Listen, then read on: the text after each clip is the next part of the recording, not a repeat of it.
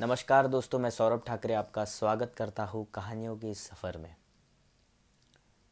दोस्तों, आपका कभी लेटर्स के साथ इनकाउंटर हुआ है? आपने कभी ख़त पढ़े हैं? एक्चुअली वो ज़माना गया जब ख़त से हम हमारे फीलिंग्स हमारे मैसेज इम्पोर्टेंट मैसेज लिख के भेजते थे। और लोग जो वो ख़त या लेटर रिसीव कर रहा है, वो राह देखता था कि यार इसका ख़त कब आएगा? और जब आएगा तो पूरी फैमिली बैठ के वो लेटर पढ़ती थी। आज बहुत ज़्यादा इजीली एक्सेसिबल हो गया है सब चीज़ें। मैं ये नहीं कह रहा कि आज का मॉडर्न डे बहुत बुरा है और वो बहुत अच्छा था। नहीं, ये मेरा पॉइंट है ही नहीं। लेकिन मेरा एक और पॉइंट ये है कि पुराने वक्त में कुछ चीज़ें ऐसी थी जो बहुत ही स्पेशल थी और उसका एक्सपीरियंस करना बहुत ही डिफरेंट था। जिसमें लेटर्स आते हैं। और वो अभी करना थोड़ा मुश्किल है। लेकिन आपको ये चीज़ अगर एक्सपीरियंस करनी है तो आपके जो करीबी लोग हैं, उनको आप लेटर्स लिख के दिखे, दिखाइए, या भेजिए उनको। आई एम डैम श्योर वो एक्सपीरियंस बहुत ही अलग होगा। तो इसी के साथ मैंने एक अलग कोशिश आज की है। फॉरेन ऑथर मैंने आपके साथ सामने आज मैं इंट्रोड्यूस कर रहा हूँ। और एक बड़ा ही, बढ़िया, बहुत ही बड़े फॉरेन ऑथर है पैलेस्टानियन राइटर है, घासाना कानाफानी। उनका एक लिखा हुआ लेटर मैं आपके सामने पेश करना चाहता हूँ, क्योंकि मैंने एनालिटिक्स में ये भी देखा कि इसराइल और पैलेस्टाइन से भी बहुत से लोग हैं जो कहानियों को पसंद कर रहे हैं। तो मैंने सोचा एक पैलेस्टाइनियन राइटर की एक हाथ कहानी या अलग अलग फॉरेन राइटर्स की कहानियाँ और एक्सपीरियंसेस आपके सामने शेयर करूँ। तो ये पत्र में ऐसा है कि दो दोस्त हैं जो बहुत ही महत्वाकांक्षी है अपने करियर के बारे में और वो इसराइल पैलेस्टाइन कॉन्फ्लिक्ट के बीच अटके पड़े हैं और लेकिन उनके सपने बहुत बड़े हैं। उनको यूएस इंग्लैंड जैसे बड़े बड़े कंट्रीज़ में जाके पैसे कमा के खुशहाली वाली ज़िंदगी जीनी है। और उसमें से एक जो दोस्त है मुस्तफ़ा, उसको स्कॉलरशिप पे कैलिफ़ोर्निया में एडमिशन भी मिल जाती है। और वो स्क्रेमेंटो जो कैलिफ़ोर्निया का एरिया है, वहाँ पे वो पढ़ता है और आगे की ज़िंदगी व्यतीत करता है। और still they both are best friend और दोनों एक दूसरे के साथ पत्रों से बातें करते हैं लेटर्स से बातें करते हैं और अपने अपने एक्सपीरियंसेस शेयर करते हैं। तो मुस्तफ़ा को ये जो लड़का है, ये पत्र लिख के भेजता है। पत्र का टाइटल है गाज़ा से पत्र, गाज़ा एक एरिया है वहाँ पे। सो पत्र का टाइटल है गाज़ा से पत्र, लेखक घासाना कानाफानी। प्रिय मुस्तफ़ा, मुझे अब जाकर तुम्हारा पत्र प्राप्त हुआ है, जिसमें तुमने अपने साथ स्क्रेमेंटो में मेरे रहने के तमाम ज़रूरी इंतज़ाम के पूरे होने की सूचना दी है। मुझे ये समाचार भी मिला है कि मैं कैलिफ़ोर्निया विश्वविद्यालय के सिविल अभियंत्रिकी विभाग में चुन लिया गया हूँ। मेरे दोस्त, तमाम बातों के लिए शुक्रिया। मैं किसी किस्म की झिझक या आशंका महसूस नहीं कर रहा हूँ। वास्तव में मैं इस बात को लेकर काफ़ी सकारात्मक हूँ कि मेरे सामने चीज़ें अब जितनी स्पष्ट है, उतनी पहले कभी नहीं थी। नहीं मेरे दोस्त, मैंने अपना इरादा बदल दिया है। इरादा बदल दिया है। तुम्हारे द्वारा देखी और पत्रों में अंकित उस धरती पर तुम्हारा साथ नहीं दे पाऊँगा। जहाँ हरियाली है, पानी है और लुभावने चेहरे हैं। नहीं नहीं मेरे दोस्त, मैं यही रहूँगा और इस भूमि को कभी नहीं छोड़ूँगा। मुस्तफ़ा, मैं सचमुच ये सोचकर उदास हूँ कि हमारा जीवन अब समान ढंग से व्यतीत न हो पाएगा। मैं साथ ली गई सौगंध को सुन पा रहा हूँ और उत्साह में अपने चित्कार का ढब भी कि हम अमीर होंगे, बहुत अच्छा जीवन व्यतीत करेंगे। लेकिन मेरे दोस्त, मैं कुछ नहीं कर सकता। मुझे आज भी वो दिन याद है जब तुम्हारा हाथ थामे और गुर्राती मोटार की ओर घूमते हुए मैं कैरो हवाई अड्डे पर खड़ा था। और फ़िलहाल मेरी नज़रों के सामने कान फाड़ू मोटार और अपने शांत गोल चेहरे के साथ तुम्हारा खड़ा होना घूम रहा है।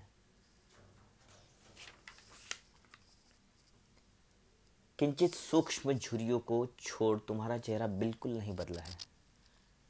वो आज भी वैसा ही है।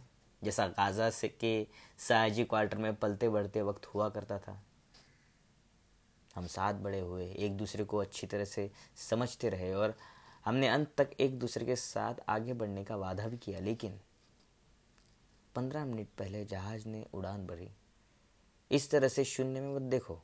सुनो, तुम अगले साल कुवैत जाओगे और तब तुम इतने पैसे इकट्ठे कर लोगे कि स्वयं को गाजा की ज़मीन से उखाड़ कर कैलिफ़ोर्निया में बो सको।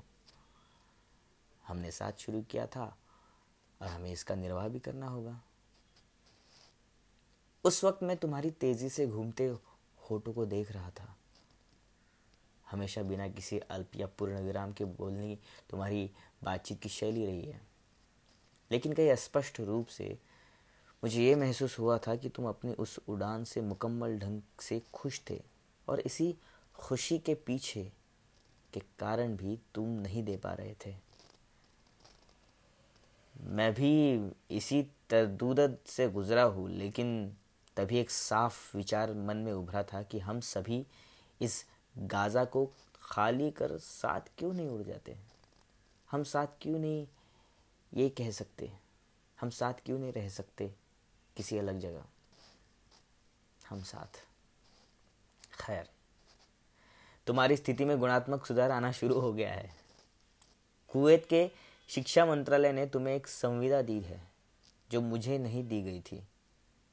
गरीबी की इस नाम में जहाँ मैं जीता हूँ, वहाँ तुमने मेरी मदद के लिए थोड़े पैसे भेजे। मैं जानता हूँ कि तुम्हें भय है कि कहा कहीं मैं अपमानित ना महसूस करूँ, है ना? इसलिए तुम मुझे इन्हें उधार मानने के लिए कहोगे। तुम भीतर बाहर से मेरी पारिवारिक स्थितियों से वाकिफ हो। तुम जानते हो कि उनरवा विद्यालय की मेरी अल्प आय, मेरी माँ, मेरे भाई की विधवा पत्नी और उसके चार बच्चे के भरण पोषण के लिहाज से नाकाफी है। ध्यान से सुनो। मुझे रोज लिखना, हर घंटे और हर पल। हवाई जहाज़ ने अभी अभी उड़ान भरी है। पुनः मिलने का विदा। पुनः मिलने तक विदा। तुम्हारे ठंडे होठों ने मुझे चूमा। तुमने अपना चेहरा मुझे, मुझसे फेर कर हवाई जहाज़ की ओर मोड़ लिया और वापस फिर जब तुमने मेरी तरफ़ देखा तो तुम्हारे नेत्र अश्रु से भरे थे। बाद में शिक्षा मंत्रालय ने मुझे भी एक संविदा प्रदान की। मुझे तुम्हें ये दोहराने की आवश्यकता नहीं है कि मेरा जीवन वहाँ कैसा था। मैंने इस बाबत हमेशा ही तुम्हें सब कुछ लिखा है।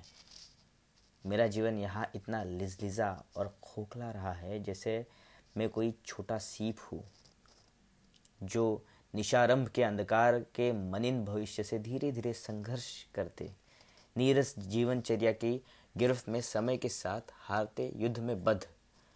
दमनकारी अकेलेपन में कहीं खो गया है। समूचा वातावरण गर्म और चिपचिपा था। तुम जानते हो मेरे पूरे जीवन में अस्थिरता रहे हैं। महीने के शेष होने की उत्कंठा। उस साल में मध्य के, उस साल में मध्य में यहूदियों ने सभा के मध्यवर्ती ज़िले पर बम वर्षा की और गाजा पर हमला बोल दिया। हमारे गाजा पर बम और अग्निवर्षकों से आक्रमण किया गया। उस घटना से मेरे जीवन में ज़रूर कुछ बदलाव आते। लेकिन मुझे इसमें ज़्यादा कुछ संज्ञान में लेने लायक नहीं लगा। मैं तो इस गाज़ा को पीछे छोड़ कैलिफ़ोर्निया चला जाऊँगा, जहाँ मैं अपने लिए जीऊँगा, अपने चीर उपेक्षित निजत्व के लिए जीऊँगा। मैं गाज़ा और यहाँ के निवासों के लिए घृणा करता हूँ। पूरी तरह से ध्वस्त ये शहर मुझे किसी बीमार चित्रकार के धुमेले रंग में बने असफल चित्रों का स्मरण करता है। हाँ मैं अपनी माँ और अपने भाई की विधवा पत्नी और उसके बच्ची की मदद के निमित्त कुछ पैसे भेज दिया करूँगा और इस हरे कैलिफ़ोर्निया में इस अंतिम बंधन से भी स्वयं को मुक्त कर लूँगा। पराजय के उस धुएँ को पीछे छोड़ दूँगा। जो पिछले सात साल से मेरे नथुने में अटा पड़ा था। अपने भाई के बच्चे, उनकी माँ और अपनी माँ से जो सहानुभूति मुझे जोड़ती है, वो मेरे स्वार्थपूर्ण कृत्य को जायज़ ठहराने के लिए नाकाफ़ी है। लेकिन मैं जितना नीचे गिर चुका हूँ, उससे नीचे अब नहीं गिरूँगा। मुझे जाना चाहिए। मुस्तफ़ा, तुम इन एहसास से वाकिफ़ हो, क्योंकि तुम्हें तुम्हें, तुमने भी इसे भोगा है। एक ऐसा अपारिभाषीय बंधन है, जो हमारे उड़ान भरने के उत्साह को कूद रहा है। हम इसके साफ़ और सही मायनों को विश्लेषित क्यों नहीं करते? हम क्यों नहीं पराजय और उससे मिले घाव को विस्मृत कर गहरी आश्वस्ति देने वाले सुनहरे भविष्य की ओर अग्रसर होते हैं? क्यों? इसे हम भी ठीक से नहीं जानते। जब मैं जून की छुट्टियों में घर आया, गया तो अपना खुशनुमा प्रस्थान के लिए अपने सामान अपने सामान इकट्ठे किए। उन छोटी छोटी चीज़ों की तरफ़ अपने हाथ बढ़ाए जो जीवन को नेक और उजासमयी अर्थवत्ता प्रदान करती है। गाजा वैसा ही था जैसा मैंने उसे देखा, पहचाना था। बिल्कुल एक जंग एक जंग लगे घोंगे की तरह, जो कसाई बाड़े के पास लहरों ने चिपचिपे रेतीले समुद्र किनारे फेंक दिया है। ये गाजा, अपनी संकरी गलियों और बाहर की ओर उभरी बालकनियों के कारण नींद में दुष्स्वप्न से भयंकृत निंदनीय व्यक्ति के मस्तिष्क से भी ज़्यादा तंग मालूम पड़ता है। ये गाजा। लेकिन वे कौन से अस्पष्ट कारण है जो व्यक्ति को अपने परिवार, अपने घर, अपने स्मृतियों की तरफ़ ऐसे खींचते हैं जैसे मवेशियों के झुंड को खींचते हैं? मैं नहीं जानता, मैं केवल इतना जानता हूँ कि उस सुबह मैं माँ से मिलने अपने घर गया था। मैं जब वहाँ पहुँचा तो मैं, मेरे मरहूम भाई की पत्नी मुझे वहाँ मिली और उसके करुणा से, विलगित स्वर से मुझसे पूछा कि क्या मैं उसकी घायल बेटी नादिया की इच्छा के मद्देनज़र शाम को उससे मिलने गाज़ा हॉस्पिटल जाऊँगा? तुम नादिया को तो जानते हो, नादिया। मेरे भाई की तेरह वर्षीय खूबसूरत बेटी, है ना? उस शाम मैंने दो किलो सेब खरीदे और नादिया से मिलने अस्पताल पहुँच गया। मैं जानता था कि ऐसा कुछ अवश्य है जो मेरी माँ और मेरी भाभी मुझसे छिपा रही है। कुछ ऐसा जो उनकी ज़बान से निकल नहीं रहा है। कुछ अजीब सा जो मैं समझ नहीं पा रहा हूँ। मैं नादिया को स्वभाव स्वभावतः प्रेम करता हूँ। मेरी प्रकृति मुझे इस पीढ़ी से भी प्रेम करने के लिए बाध्य करती है, जो पराजय और विस्थापन में ऐसे पलते भरते हैं कि सामाजिक व्यक्तिक्रम को भी वे खुशहाल जीवन का पर्याय समझने लगते हैं। उस वक्त क्या हुआ? क्या हुआ? मुझे नहीं मालूम, मैंने उस जर्द कमरे में प्रवेश किया। बीमार बच्चों के साधुता व्याप्त थी, जो गाज़ा हॉस्पिटल का कमरा था। खासकर उनमें ये तत्व अधिक था जो क्रूर और दर्दनाक घाव के कारण बीमार थे। नादिया पीठ के पीछे तकिया लगाकर अपने बिस्तर पर लेटी हुई थी और तकिए पर उसके बाल मोटी खाल की तरफ़ फैले हुए थे। उसकी आँखों में गहन शांति व्याप्त थी और उसकी आँखों के किनारे कोर पर आँसू की एक बूंद लगातार चमक रही थी। उसका चेहरा शांत था और स्थिर था। लेकिन दमन से पीड़ित मसीहा मोहम्मद की भांति वाकपटु भी। नादिया अभी भी बच्ची ही थी, लेकिन अपनी आयु से अधिक लग रही थी। बहुत ज़्यादा, बहुत ही ज़्यादा। और अपनी उम्र के बच्चों से कुछ बड़ी भी, बहुत बड़ी। नादिया, मुझे नहीं याद है कि मैंने पुकारा या मेरे पीछे खड़े किसी और शख्स ने, लेकिन उसने मेरी तरफ़ अपनी आँखें उठाई और मुझे ऐसे पिघला दिया जैसे गर्म चाय के कप में चीनी के अंश पिघलते हैं। एक क्षीण मुस्कुराहट के साथ मैंने उसकी आवाज़ सुनी, चाचा, क्या आप कुवैत से आए हैं? उसकी आवाज़ गले में ही दबकर रह गई। वो अपने हाथों की मदद से उठी और अपनी गर्दन को मेरी ओर तान कर मुझसे मुखा मुखादिब हुई। मैंने उसकी पीठ थपथपाई और उसके नज़दीक जाकर बैठ गया। नादिया, मैं कुवैत से तुम्हारे लिए तोहफे लाया हूँ। ढेर सारे तोहफे। मैं तुम्हारे बिस्तर से उठने और पूरी तरह भली चंगी हो जाने की प्रतीक्षा करूँगा। और फिर जब तुम मेरे घर आओगी, तब मैं तुम्हें दूँगा बहुत सारे गिफ्ट्स मैं तुम्हारे लिए लाल पायजामा लाया हूँ, जिसके बारे में तुमने कई बार लिखकर पूछा था। हाँ मैं वो ले आया हूँ। हम्म। ये तनाव की परिस्थिति से उपजा झूठ था।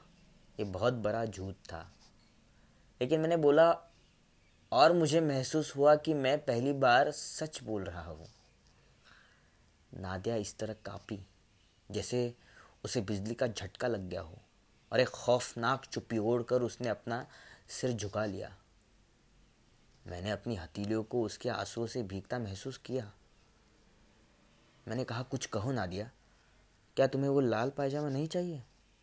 मैंने मन बनाने की कोशिश की। उसने अपनी नज़रें उठाई। लगा जैसे कुछ कहना चाहती है। लेकिन फिर दांतों को किटकिटा कर वो चुप हो गई और फिर कहीं बहुत दूर से आती।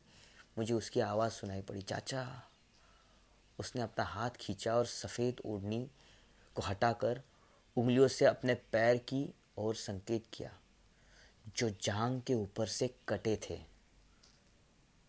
मेरे दोस्त, मैं नादिया की जंगा के ऊपर से कटे पैर को कभी विस्मृत नहीं कर सकता। नहीं।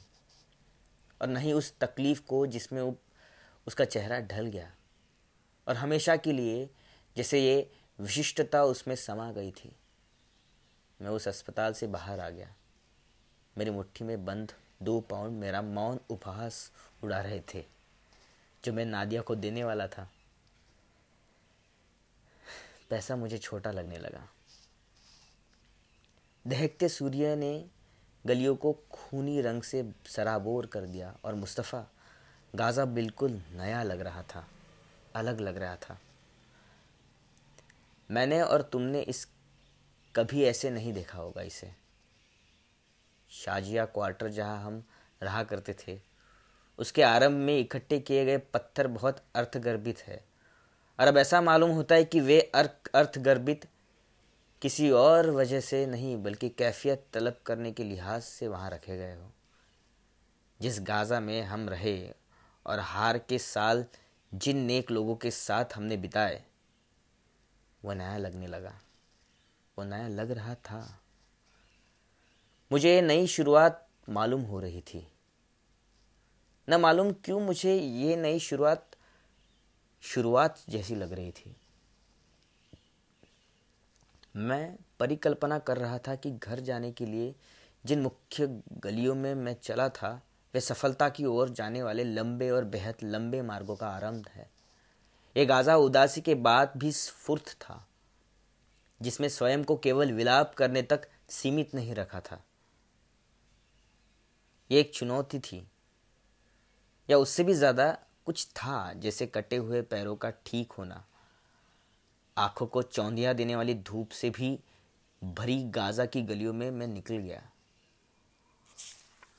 उन्होंने मुझसे कहा कि बम वर्षा बम वर्षा और उसकी लहक ने जब उनके घर को अभी अपनी गिरफ्त में ले लिया था, तब नादिया ने अपने छोटे भाई बहनों पर स्वयं को झोंक कर उनकी प्राण रक्षा की थी। बम वर्षा से नादिया ने बाकी सब लोगों की प्राण रक्षा की थी। नादिया अपनी रक्षा कर सकती थी, वो भाग सकती थी, वो अपने पैर बचा सकती थी, लेकिन उसने नहीं किया। क्यों? क्यों नहीं किया? नहीं मेरे दोस्त, मैं स्क्रेमेंटो नहीं आऊँगा। और नहीं, मुझे इसका कोई पछतावा है। नहीं। हमने जो बचपन में साथ शुरू किया था उसे मैं और नहीं ख़त्म होने दूँगा। वो धुंधला एहसास जो गाज़ा छोड़ते समय तुमने अनुभव किया था, वो लघु अनुभूति तुम्हारे भीतर एक छोटा सा रूप से उपजनी चाहिए थी। ये प्रसरित होना चाहिए था। अपने स्वत्व के संधान के लिए तुम्हें इसकी आवश्यकता है। यहाँ इस बदसूरत हार के मलबे के बीच मैं तुम्हारे पास नहीं आऊँगा, लेकिन तुम वापस आ जाओ। जंगे के ऊपर से कटी टांगों से सीखने के लिए कि जीवन क्या है। और इसे जिन, इसे जीने का कौन सा ढंग श्रेयस्कर है? वापस आ जाओ मेरे मित्र। हम सभी तुम्हारी प्रतीक्षा कर रहे हैं। तो दोस्तों, ये था वो ख़त। इसका अनुवाद किया है डॉक्टर मीना कुमारी। और इसके राइटर है घासाना कानाफानी। दोस्तों, अगर आपको ये स्टोरी पसंद आई तो प्लीज़ मुझे मैसेज कीजिए, मैं इंस्टाग्राम पे भी हूँ, सौरभ ठाकरे नाम पे। आपके पास, आपके जहन में कोई रिकमेंडेशन है, कोई स्टोरीज़ है, या कोई स्टोरी आप शेयर करना चाहते हो तो प्लीज़ मुझे बताइए। तब तक के लिए धन्यवाद। एन्जॉय